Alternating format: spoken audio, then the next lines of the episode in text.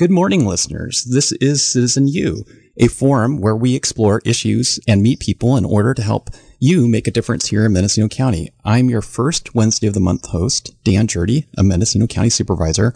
On the third Wednesday of the month, your host is Ukiah City Council member Mari Roden. Today on Citizen U, we meet a community member who is one of the leaders of Mendocino County government and who shares responsibility for balancing the county budget. We're meeting with Darcy Annell, who is starting her, um, completing her first year as Chief Executive Officer of the County of Mendocino. Darcy, welcome to Mendocino County Public Radio. Good morning, Dan. Thank you for this opportunity to discuss budget and processing with you. Um, I'll introduce myself really, really quickly. I've been in the county for over thirty years. Um, came to Potter Valley and then moved to Redwood Valley. Majority of my time, over twenty years, has been in Redwood Valley. And I can, um, uh, my work history, uh, most of my work history was in healthcare, uh, administration, Ukiah Valley primary care, and then working with Adventist Health the last decade or so of my, my career out in healthcare. Most of that time was in outpatient clinical work and management, uh, revenue cycle work throughout the, um, the, uh, North region at the various clinics that Adventist Health has ran, mostly rural health clinics across, across the northern state. Um, during that time, I also was an educator at uh, M C O E, Mendocino County Office of Education and Medical Assisting Program, and also taught um, medical billing, coding, um, and accounting classes at um, Mendocino College. Um, I've uh, have a master's degree from Saint Mary's, a bachelor's from the University of San Francisco, and um, my A A in physical education from Mendocino College here locally. Um, I joined the county in two thousand seventeen, right after the fire. I had uh, decided to leave healthcare, was going into H H S A fiscal, and uh, the fire occurred in the month that I was transitioning uh, from healthcare to government. And at that time, I was in my uh, hired into role in fiscal, and uh, within a week, I was pulled over to work in disaster recovery for the seventeen fire. I was in November and uh, worked through all of that. It was an interesting time to convert uh, healthcare acronyms I knew very well uh, and to learn all the nomenclature that goes with governments, uh, quite different, and a large uh, role to play with learning um, FEMA and Cal O E S. And pulling all that uh, that language together was a, an interesting time, and the county had not been through such a large disaster prior to that.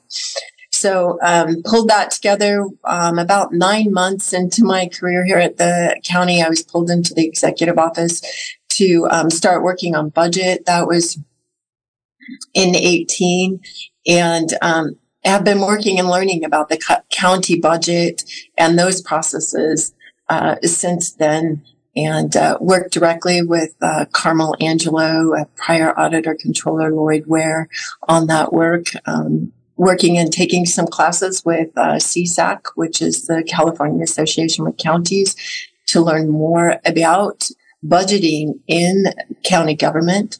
Um, it is not like any other uh, process out there. It's quite different. Um, But we are trying to bring in some of what happens in um, private to to county government, some of the best practices that are out there, um, and take a look at what we can do to uh, build a, a better budget for the county. Well, well, thank you, Darcy, for that that introduction. Yeah, I mean, I, I first encountered your work here at the county um, when. Uh, as you said, when you came over to the recovery team to, um, you know, try to manage the grants, the, the reimbursements from FEMA and, the, and Cal O E S um, in response to the two thousand seventeen fires and then subsequent events like that. And uh, it's it's my definitely what's my impression, and I think the impression of many others, that that you were one of the, the stars that was, you know, bringing in the dollars, um, getting the county reimbursed, and and delivering um, timely response to the public. And if if sometimes there wasn't a way that we thought um, to respond um, quickly enough, you seem to find a, a different way to, to get the response to the people more quickly. Um, yeah, and just uh, maybe we could talk a little bit about the, the county culture. Um, Every organization is a little bit different. Um, I, I came from the city of Fort Bragg, an organization about seventy employees, to an organization of about twelve hundred with the county.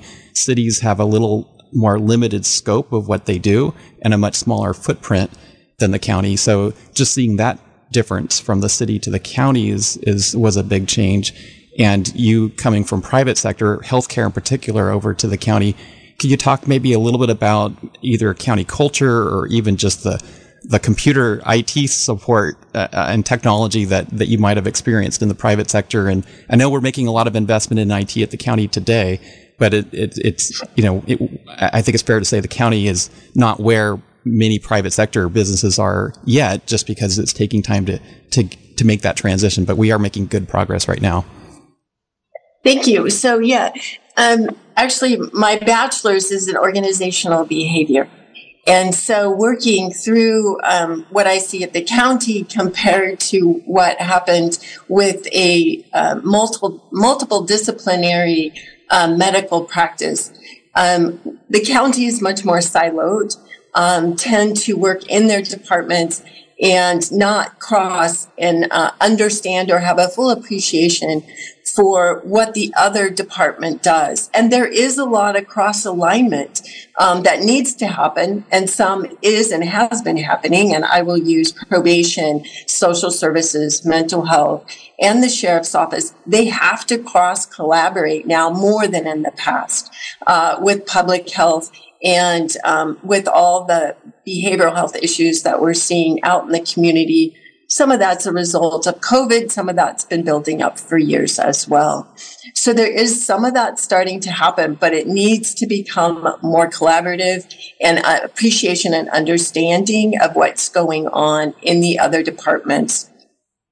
As far as I T, you know, when I was with um, Adventist Health, we upgraded and went to electronic medical record. It was really um, painful, um, but having the most current infrastructure, uh, I T infrastructure to do your job makes you much more efficient, and it helps in those cross collaborations between the departments. Um, what I see right now is when I was uh, working in the FEMA world, there sometimes to get reports that were needed to report out our expenses, I was using five different systems to gather information about um, time, time worked, time paid, and benefits. And it just does not, it is not efficient for the county. And I really, um, the county has over the last four or five years invested heavily in upgrading some of their communication software. And are, they are looking, and there is some dollars set aside to continue those upgrades. One thing that I have been pushing strongly on since I came, and that actually started in two thousand nineteen, um, was a budget module within our enterprise system, Munis, Tyler, uh, to get upgraded to where we could do all the budgeting within the system and move away from spreadsheets. Um, there were several upgrades that needed to happen with our system to get there. Um, those those upgrades, for the most part, were completed in February of this year. So we're continuing to upgrade. We're continuing to move the county forward into the, you know, twenty twenty-two. Hopefully, we'll we'll we'll get there sooner rather than later. Yeah, just recently the county migrated from Novell GroupWise, and some of us might remember the software company Novell from the nineteen eighties, nineteen eighty-five calling. Um, and we just moved over to, to Office three sixty-five. And I know that that took a tremendous amount of work by the county employees to make that shift, but it's so much more productive um, to be able to operate on a on a state-of-the-art um, email and, and other um, you know web-based platform. Um, uh, again, um, looking at the county, um, maybe we could dive into the county budget just a little bit.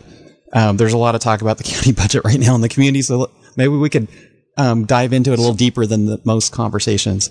So I wanted to give the audience a little perspective on the, on the county budget. It, you know, and, and the top line figure is really large. It's three hundred about three hundred forty-one million dollars, all all state federal dollars, everything combined.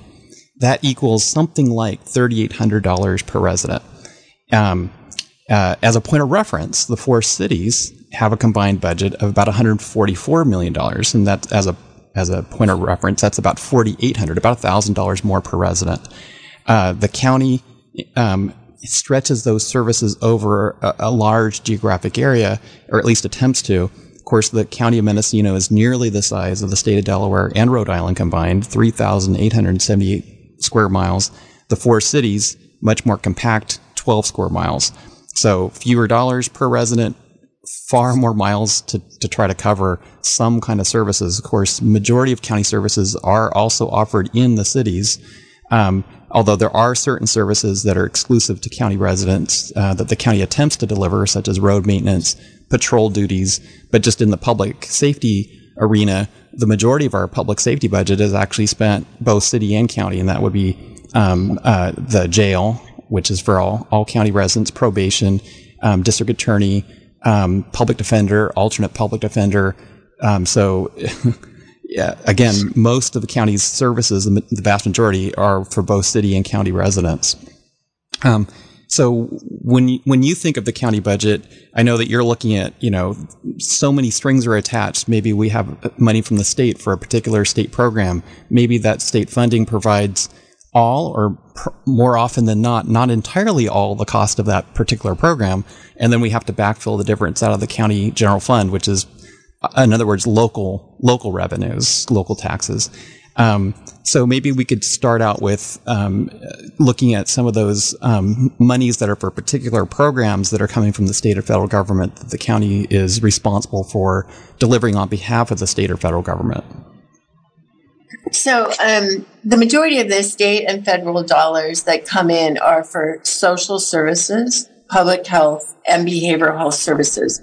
So what, what we formerly called H H S A, Health and Human Services, um, they are, those are mandated services by the state that come down. Now, having said that the majority of those dollars go to those budgets, there is a requirement from the county to support them, and that's a maintenance of effort. And the maintenance of effort is something that the county needs to carry forward, and um, such as what we were um the board was discussing yesterday, I H S S, in-home health support services. And I think that um, when we look at that, there is a maintenance of effort to the county um, to, to a tune of over two point five million dollars. In social services, just social services, basically child welfare, adult services, adult and aging services, with our maintenance of effort on an annual basis is over a million dollars. So though we are getting monies from state and federal government, there is an impact on the local general fund. And the general fund is considered non-discretionary. Those are the local dollars that flow into the county. Majority of those are from property tax, right? There's a few other taxes that the county has, but really, um, when you look at it, more than fifty percent comes from property tax. And then we have those monies that need to go out and support the other services, as you mentioned, public safety.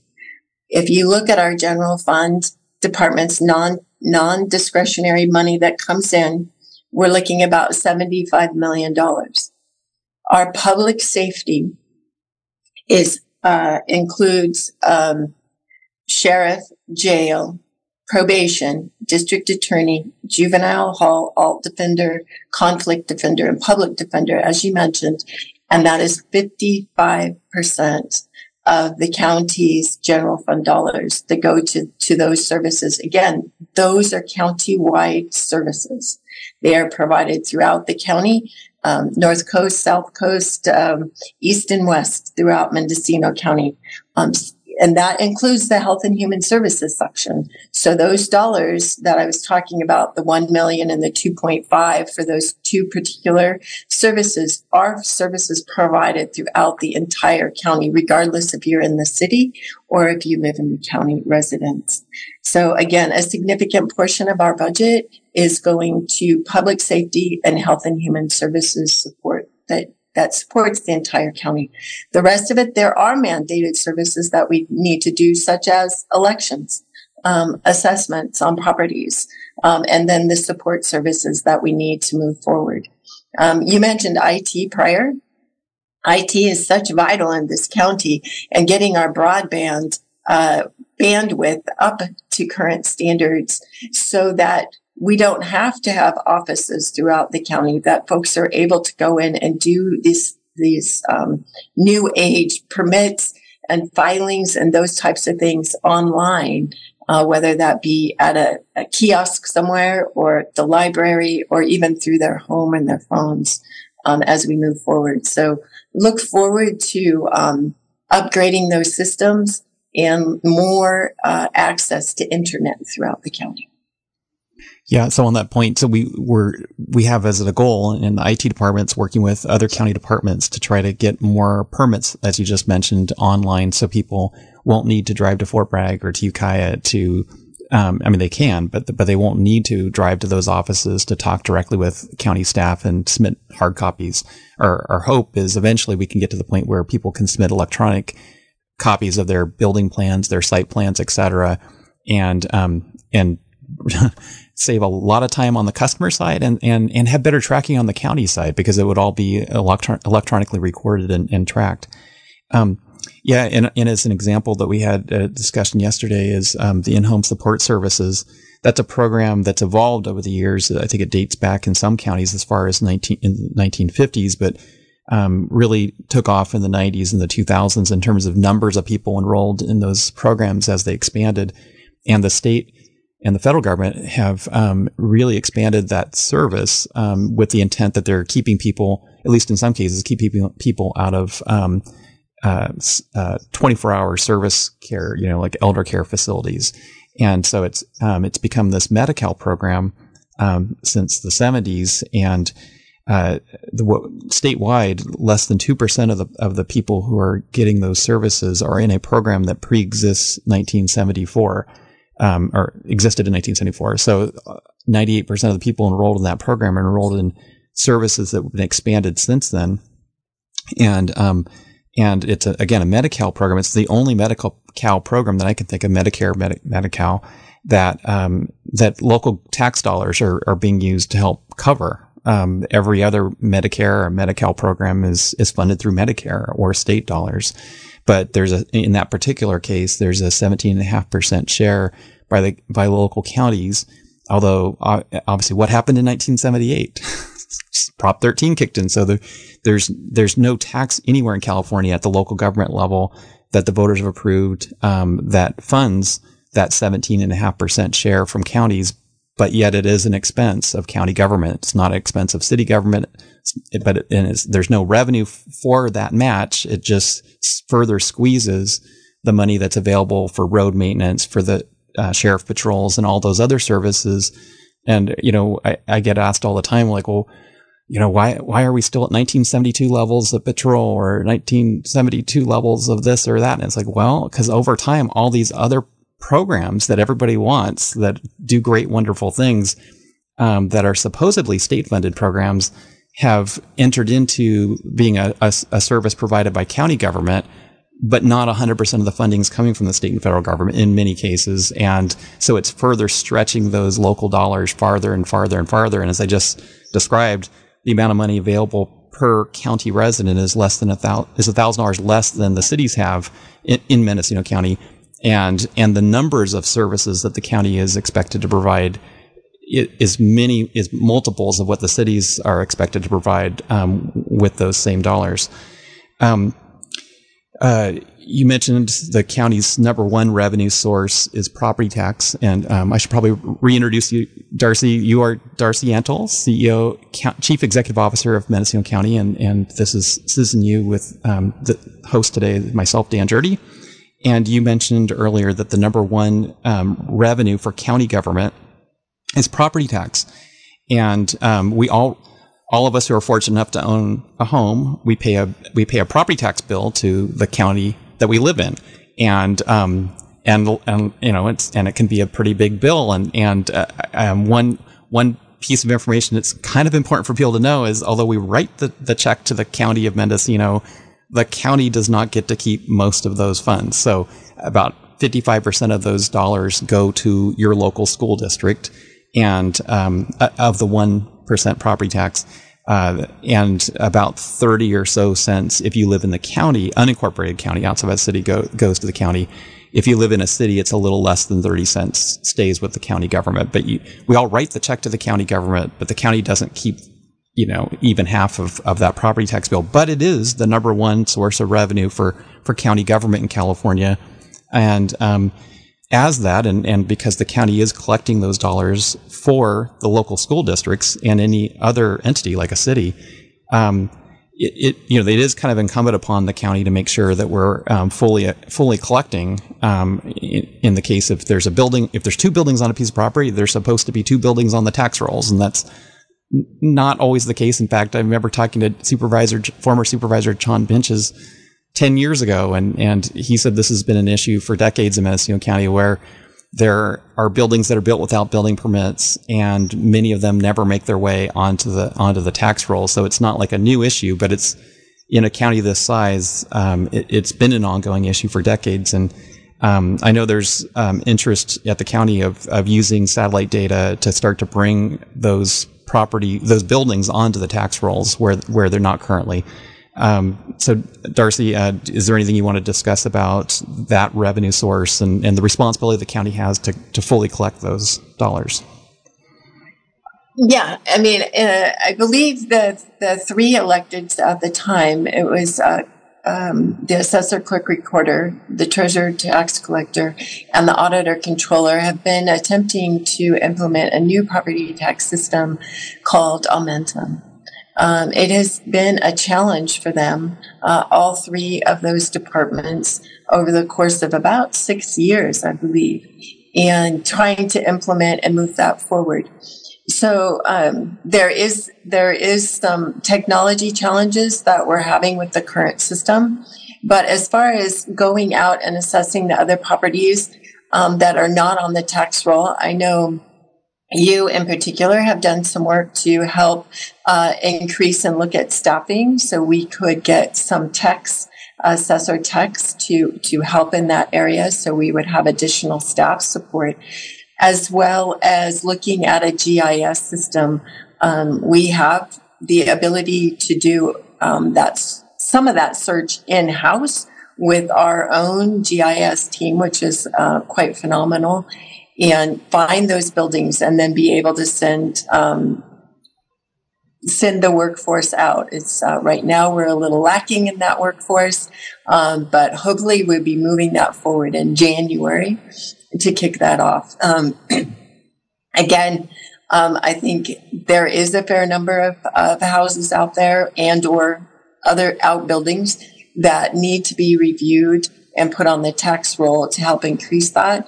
Um, with the current deficit in the budget, um, long term, the only way we're going to meet the demands um, and the mandatory core services that we need to supply is by increasing our revenue. So um, we really need to increase that workforce and get our um, property tax system up working in a current modern fashion. Well, speaking of um, modern uh, days, uh, I know that one of the your passions is to try to um, create a workforce, a workplace that that today's workers want to work in, and um, it's a challenge for every employer right now, particularly because Um, people are, you know, are trying to look for that work-life balance, and and so maybe um, any thoughts you have about how the county can become that welcoming employer that that people will want to go to work for the county, and that we can get um, people who are wanting to be customer service oriented and and um, you know perform at a high level. Um, a couple of things there, Dan. Um, one, I think we need to uh, move forward with um, diversity, equity, and inclusion work that is in our uh, strategic plan. That is a goal for January to kick that work off um, with um, a consultant that will be coming in to help and work with our current team. We had a team that formed uh, shortly um after the George Floyd incident in twenty twenty and have really kind of kicked off that ball for us. Um, so we're going to be moving forward with that work so that we are uh, able to retain and recruit individuals that may not understand county government. Um, and then also, I think we have the opportunity since COVID um, to look at a workforce that wants to telework. Um, Telework is important, whether it's um, two days a week or five days a week that somebody would want to do this to meet that work-life balance, as you mentioned. Um, also, I think we need to start looking at job share. What are the opportunities for folks to, to job share? Of course, these this doesn't work for every job in the in the county, right? Uh, job share may work uh, in patrol, but teleworking is not going to be uh, something that the patrol uh, staff can do. So um, trying to move forward and recruit younger individuals, um, such as in their twenties or thirties, folks that are just starting their career and really want to invest and be that public servant.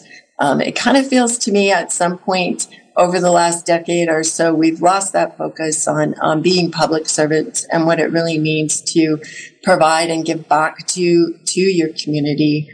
Um, and I think once folks join the government, oh, uh, working at the county myself really found that was fulfilling because it met a lot of the work that I was doing outside of here. Um, along the lines of public servant. I've been a Rotarian in this community for over twenty-two years, and my work here really aligns with the mission uh, of volunteering and giving back to your community um, at a high level. So I think we need to educate folks more about the work that we do. We need to focus on being good public servants, um, understanding diversity, equity, and inclusion and how that impacts our environment currently, so that we can recruit the workforce that is out there that wants to be welcoming and ultimately provide better outcomes uh, for our clients, um, for our community, and that will ultimately lead to a healthier, stronger community. Yeah, and it's it's probably easier said than done, but but it, you know, it's a, it's I think important for all every manager in the organization to find a way to make sure that that they're the people they're they're leading um, feel heard and, and that there's an opportunity for them to be successful in, in what they're trying to do and be recognized for that success. So it's um uh but easier said than done. Um uh as we look at the um. I T that you just mentioned, I, I did want to acknowledge that um, the I T department, we have been able to allocate um, kind of a surprising number for the county, given how little discretionary dollars we have, partly because of the P G settlement funds, partly because of some grants. But we have been able to sure. invest thirteen million dollars in upgrading some of our I T, as I mentioned um, in some examples earlier. And um, so hopefully as those new employees come into the county organization, it, you know, when, again, when they move to Microsoft, the county, and they, they see Microsoft uh, three sixty-five, it It looks like it's not a throwback to the nineteen eighties. It's actually um, something they're familiar with outside of the county. Um, uh, I, I want to give another station I D. We are on K Z U X, Mendocino County Public Radio, and this is Susan Yu. Um, and we are with um, Darcy Annell, the C E O, the Chief Executive Officer of Mendocino County. Um, Darcy, as you uh, look at the county and um, and some of the opportunities to save money. Um, I know the board um, will mention ideas every once in a while. Other county employees will mention ideas. Are there some suggestions that you've heard from county employees or or that your fiscal team's looking at that that um, you'd like to just mention? Well, there's a couple of a couple of things, and again, some of these we we've been discussing, but. Um, Managing our buildings. One thing I was completely surprised about is that the county owns uh, sixty-five buildings and leases a, about another forty, I believe. Um, and that's maintenance Um, that's upkeep and a lot of, as you know, deferred maintenance on those buildings.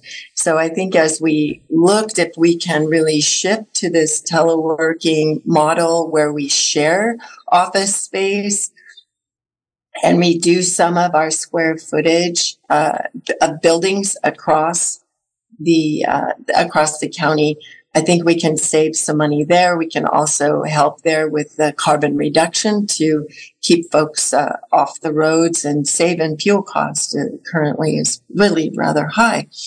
Also, our fleet. Um, we have a rather large fleet. Um, we have a significant number of uh, vehicles that um, are driven less than uh, six thousand miles a year. So we really need to look at moving those off our books. And again, that will save in the maintenance. Some of those were purchased with grants or purchased in other ways or funded, such as in social services. Um, but reducing the amount of maintenance uh, is something that we can do on those vehicles. We estimate it's roughly five thousand dollars per vehicle on an annual maintenance cost. So anything we can do to reduce, uh, reduce their Um, I think teleworking and, again, reducing our square footage. Those are just a couple of things that, that we're looking at. Um, there may be other opportunities, um, you know, with I T and the efficiencies, um, which I, I'm really excited about, particularly with uh, the budget software that uh, we look to be moving forward here in uh, twenty twenty-three. Yeah, the way I'll, I'll kind of simplistically put it, you know, if we have sixty-five properties, um, many of those with buildings on them, and then we also lease county buildings on top of that. And, and, you know, the common refrain you hear from most county employees is, you know, gee, when I look at my paycheck that I, after deductions, what they take home on their W two, there's not a lot left over. And, and, uh, you know, part of the challenge is if we spend so much money on these buildings that people are, are in for part of the day, a few days a week, you know, um, that's money that can't go into their salaries. And so, it, it, you know, some county, some people will say, well, it's, it's the board's responsibility to find the money. Well, I think that's one place to find it is if there's fewer buildings to maintain, fewer liabilities for the county. Um, and, and honestly, I think a lot of people today would prefer, um, if, if their particular job allows it to, to have at least that option to work from home. Um, and so I hope that we can find ways to enable the employees to do that where, where appropriate and, um, and, and save the county taxpayers' dollars so we can, um, have the best, best county employees that we can afford to hire and, um, and compensate them in a way that they'll want to stay with the county and not, as they say, train and trot and move to some other county. Yeah, I think so, Dan. And, and again, yesterday we were discussing parks, which is another impact on the county. Not that we've maintained them at the highest level, but they are um, a liability. They do take staff time, um, and they are spread out throughout the county. Some are used significantly more than others, but really through that parks uh, needs assessment, need to determine which ones we can move to um, community-owned or nonprofit-owned, Um, and managed by invol- a group of volunteers, if possible. Um, I think that would um, help us uh, reduce our total square footage um, and impact on the county. I know another idea that's um, been discussed and, and supported by the last two elected uh, sheriffs, um, Sheriff Allman and Sheriff Kendall, um, is is the idea of having a single twenty-four seven um, dispatch center in the county. Um, currently, maybe most people don't even realize this, there's actually um, three different twenty-four seven dispatch centers just between the cities and the county. So Willits has a dispatch operations nearly twenty-four hours a day, and then it rolls over to the sheriff's office. And then and then the city of Ukiah has twenty-four seven dispatch that they provide also under contract with the city of Fort Bragg, and the county, of course, operates it. So you, you know, you just think of the waste in having these three different dispatch centers for serving ninety thousand people. You know, surely there must be a way for everybody to work together collaboratively to have a single dispatch center where everybody's getting a fair price for the service, the, and the taxpayers are saving dollars with a single dispatch center, because, again, it has to be twenty-four seven, but there could be, you know, the graveyard shift where there's probably only a few calls an hour, but you, you still have to have that, that service.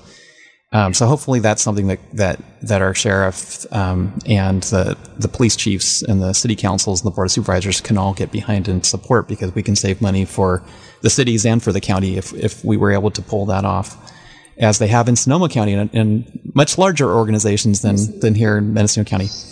Um, uh, are there some other um, some other ideas about? Um, I know we've also looked at um, the cost of our fleet, and we've had some innovative um, discussions about ways to reduce the cost of the fleet. Um, I believe we have a trial program with um, Enterprise where we're leasing, not not on a daily basis, but a, a long-term lease with Enterprise Fleet Division um, for our Social Services Department. And it's to see if, as advertised, it, it will save the county significant money um, by going with Enterprise lease rather than having county-owned vehicles that are maintained by county um, um, mechanics. And um, the concept, and, and we'll see if it proves true, is we'll actually have employees driving newer vehicles um, at a lower cost. And so I, I know that's that's one of the things we're looking at. We also have uh, two grant, or at least one grant at this point, um, to uh, install electric car chargers at two locations in the county, at, at the admin center at Low Gap, also at Yokeo near the Ukiah Co-op.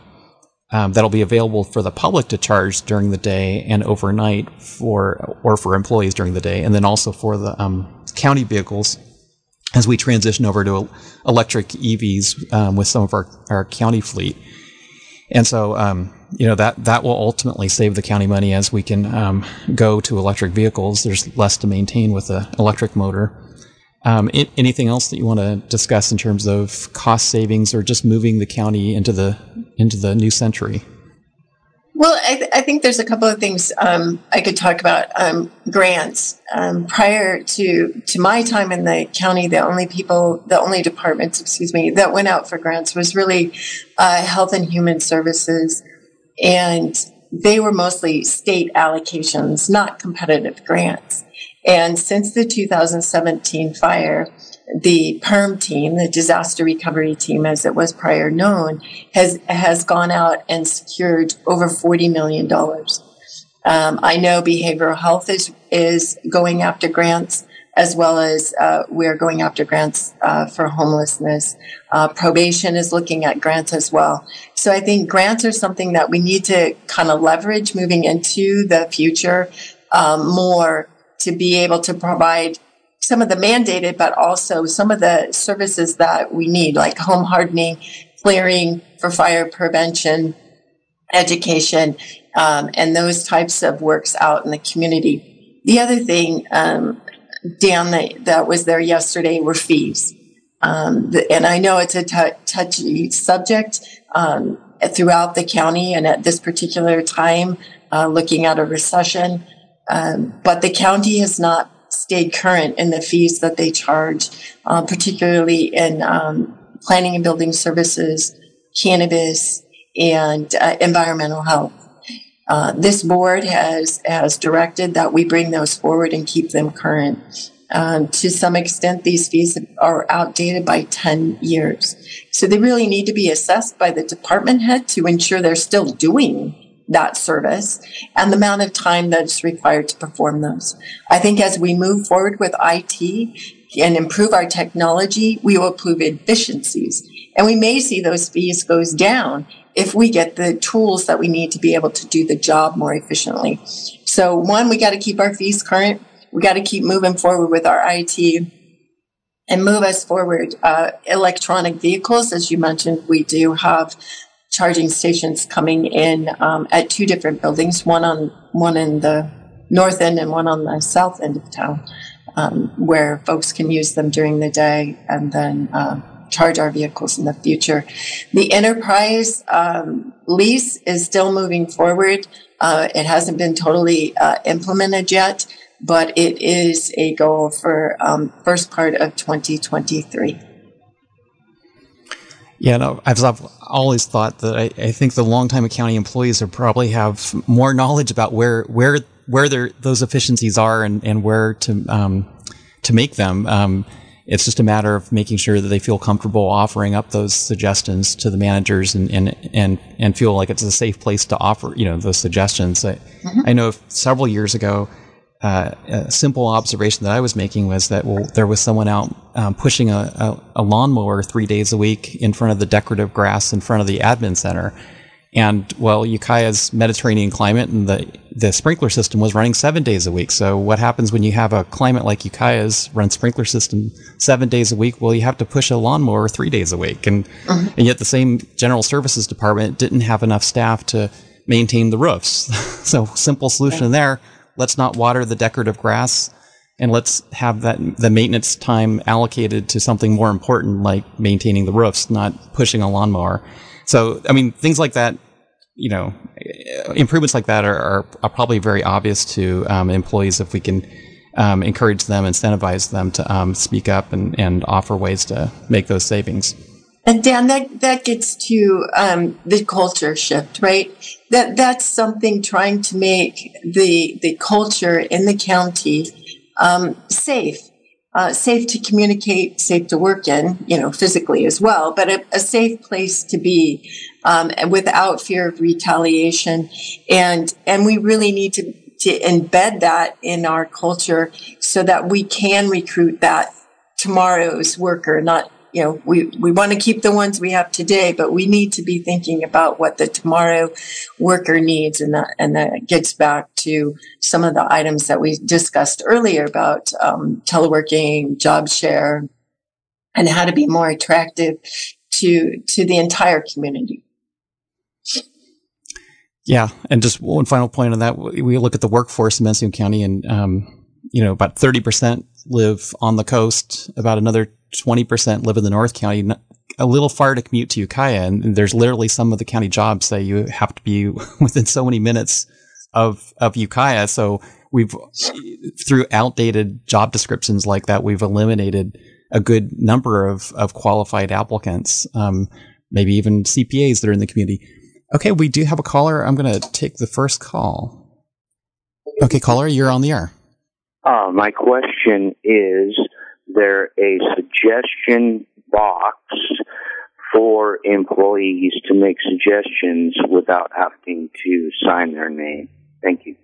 Okay, good suggestion. I believe there is a suggestion box right outside of the Board of Supervisors office and the C E O's office. Yeah, and most departments have them as well. Okay, great. So Maybe maybe in one of the all-employee newsletters or emails, maybe that could just be a reminder that um, suggestions are, are welcome, and, and, of course, they can be anonymous if they want to make them anonymously. Okay, and callers, um, this is uh, K Z U X, Public, Mendocino County Public Radio. Feel free to call in. Um, call-in number is seven oh seven, eight nine five, two four four eight. You are with um, uh, Darcy Annell, Mendocino County C E O, Chief Executive Officer, and Dan Gjerde. So feel free to call in, seven oh seven, eight nine five, two four four eight. And we are talking about the County of Mendocino, the county budget, county services.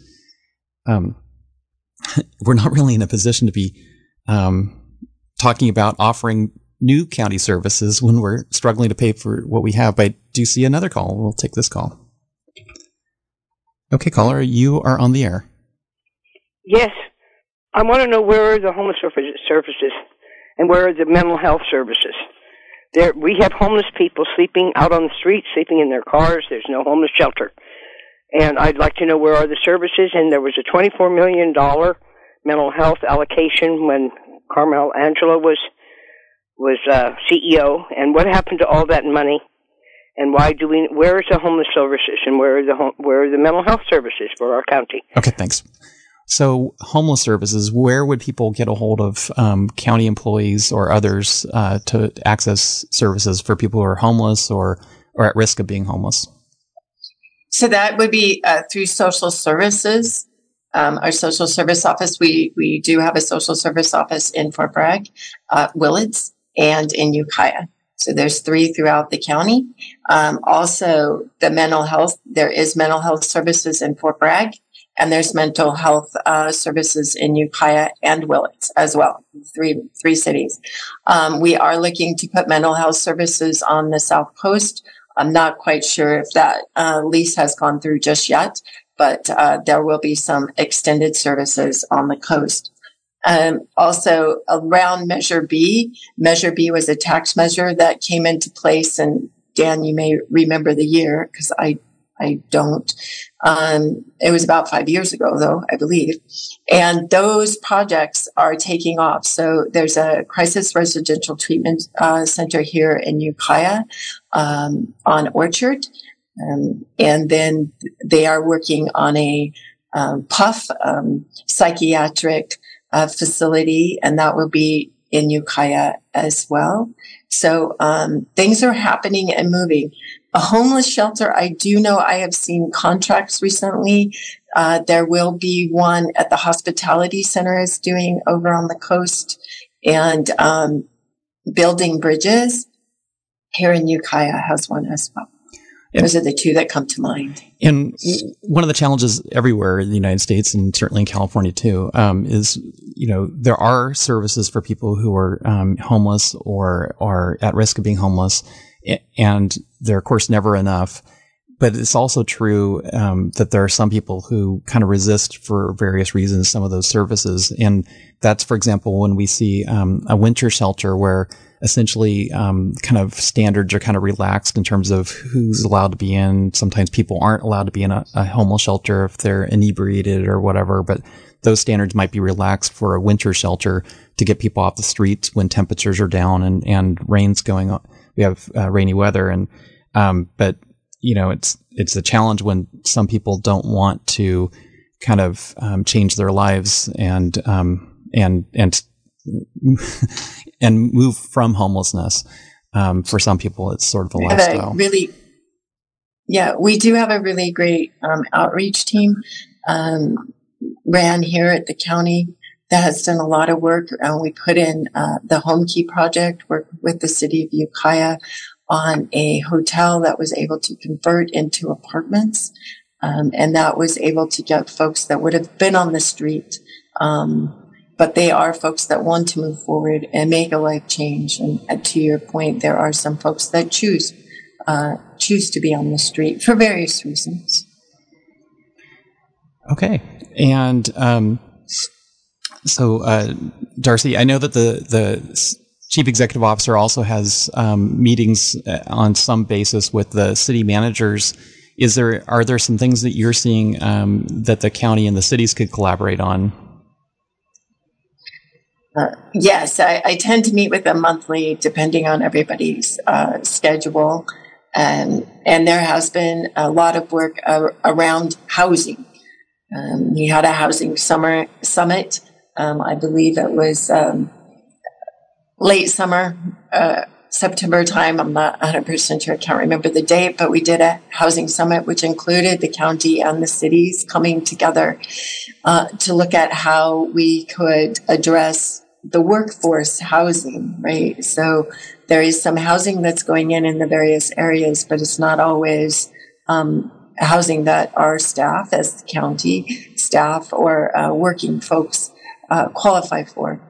Uh, so that that is one area everybody's um, working together. And, and maybe we could um, talk a little bit about that. Um, earlier we were talking about some state programs or federal programs that the county administers. And, and while we don't necessarily administer most housing programs that are funded by the state or federal government, sometimes the county does. But whether it's the county or a nonprofit or someone else that's administering those state or federal funds, in most cases, um, the income qualifications to receive those state or federal assistance is is so low that that um, very few um, p- employed people can can qualify for those that assistance. And so, what we've kind of identified is there's this sort of missing middle, sort of this middle class of people who earn too much to qualify for government assistance, and yet don't earn enough to live in an apartment or own a house that they want to live in.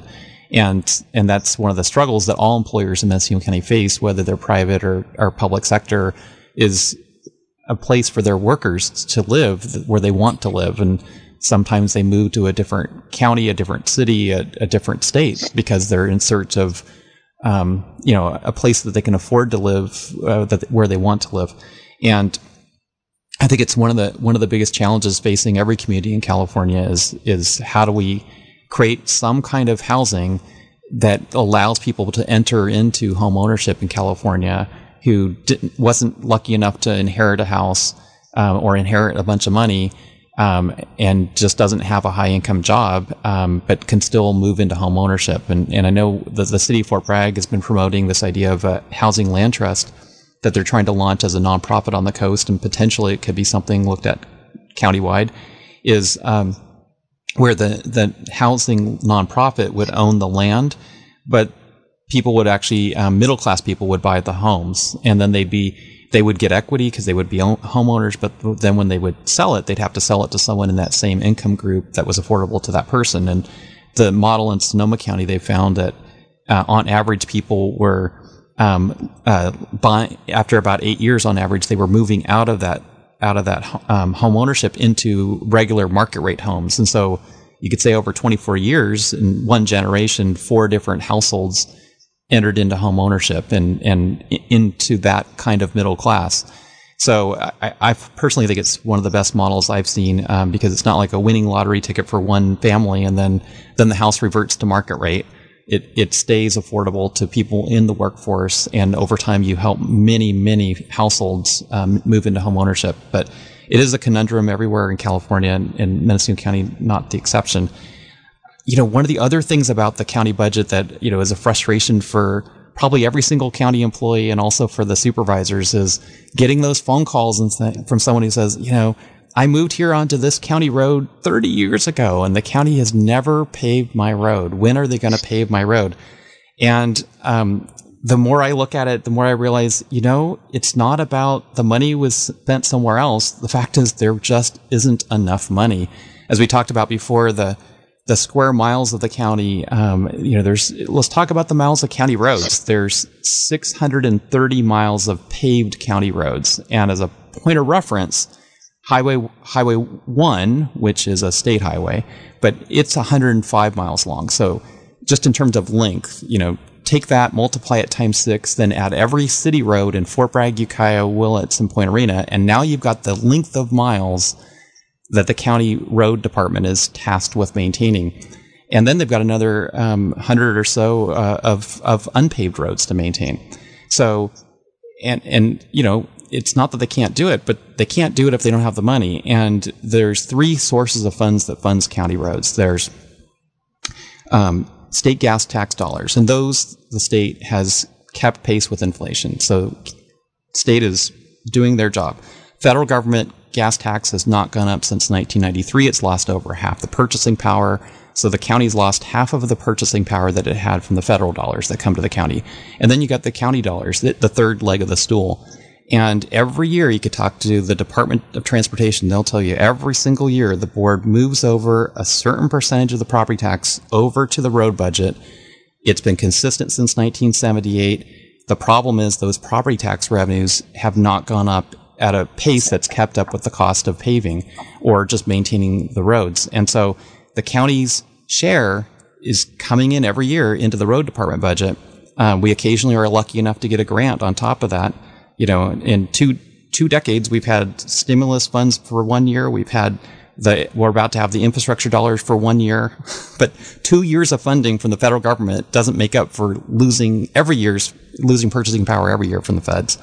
So, um, you know, the problem is there just isn't enough money keeping pace up with inflation that's going into the road budget. So, for any listener out there, if they really want to tackle this issue, you know, honestly, my conclusion is after ten years on, on the board, it's not a matter that the money was spent somewhere else. It's being spent on the road department. It's just not keeping up with inflation. And so if people really want to pave those three hundred miles of paved roads that have not been paved and won't be paved, there's going to have to be a, a dedicated revenue stream to pay for that. And only the voters can, can enact something like that. It, the Board of Supervisors doesn't have that authority.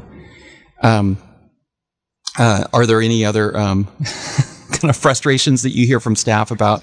I know the road department hears it every time when they have to tell the, the, the public, you know, the bad news that their their road's not on the paving list. Yeah, I just would add, you know, not everybody understands what roads um, the county's responsible for. you know, whether it's a federal highway, a city road, or a county road, or even a private road. Sometimes um, we've seen uh, individuals come together and do a road association and remove their stretch of, of road out of um, the county so that they can maintain it on their own. And that, again, is an option for folks if they can work together with their neighbors to be able to do that. Um, and maybe a solution for some people moving forward. I just, I don't know. Um, the county budget right now, yeah, it's frustrating all the way around.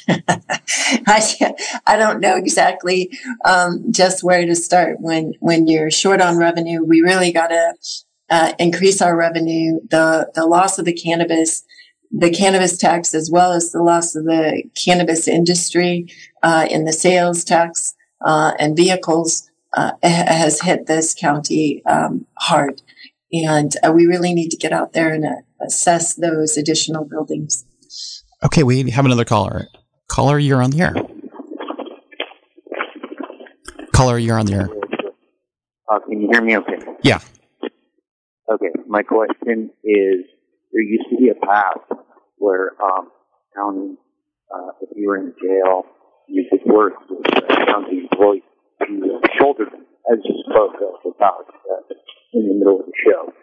And then uh, sometimes that path would create a job option for that prisoner when they were released, such as uh, um, details on the road and different stuff like that. Have we seen those programs completely disappear?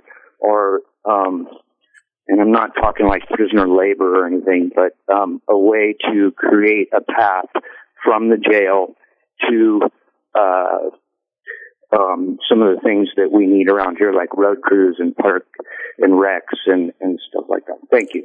Okay. Thank you for the question. I have heard of that at some point in the past, but I'm, I'll, let's look into that. I'm not sure if that's still current. Um, that I believe there was a point in the past that I remember hearing that, that, that there were some people that were in the jail and were um, referred to, say, the road department um, for possible employment, but I'm not sure if that's an active program or not. I know that one of the issues talking with the road department recently is um, up until a couple years ago, they were allowed to train um, new hires on how to operate heavy equipment. They could get them that that um, that uh, D M V license for a heavy equipment operator, and they no longer have the legal ability to um, do the training uh, with county vehicles with county staff. And so that's been one frustration for the county department of transportation, is because they in the past would often hire someone who didn't have that as a class C license, you know, the commercial vehicle license for the heavy equipment, and then train them on the job on how to use heavy equipment. But they've lost that legal uh, ability to, to give that training. So the person has to get the training outside of county government, and not everybody has that kind of a license um, just coming off the street. Yeah, and I would just add there are several programs uh, within the within the jail, and there's several programs with probation um, coming out of those. Are they hands-on career? I don't know. I know they are definitely educational. Okay, okay, thanks, Darcy. We are concluding. This is Susan Yu, and you are on K Z U X. Um, next will be Patrick Gomes uh, with Interlude. And thank you so much, Darcy Annell, C E O of Mendocino County, for meeting with the people of Mendocino County to talk about the county government and the county budget. This has been a production of Mendocino County Public Broadcasting, K Z Y X, Philo ninety point seven F M, K Z Y Z, Willits and Ukiah ninety-one point five F M, and Fort Bragg at eighty-eight point one F M. You can find more content like this on our website at k z y x dot org, and consider donating by clicking the red donate button in the upper right corner. Thank you for listening.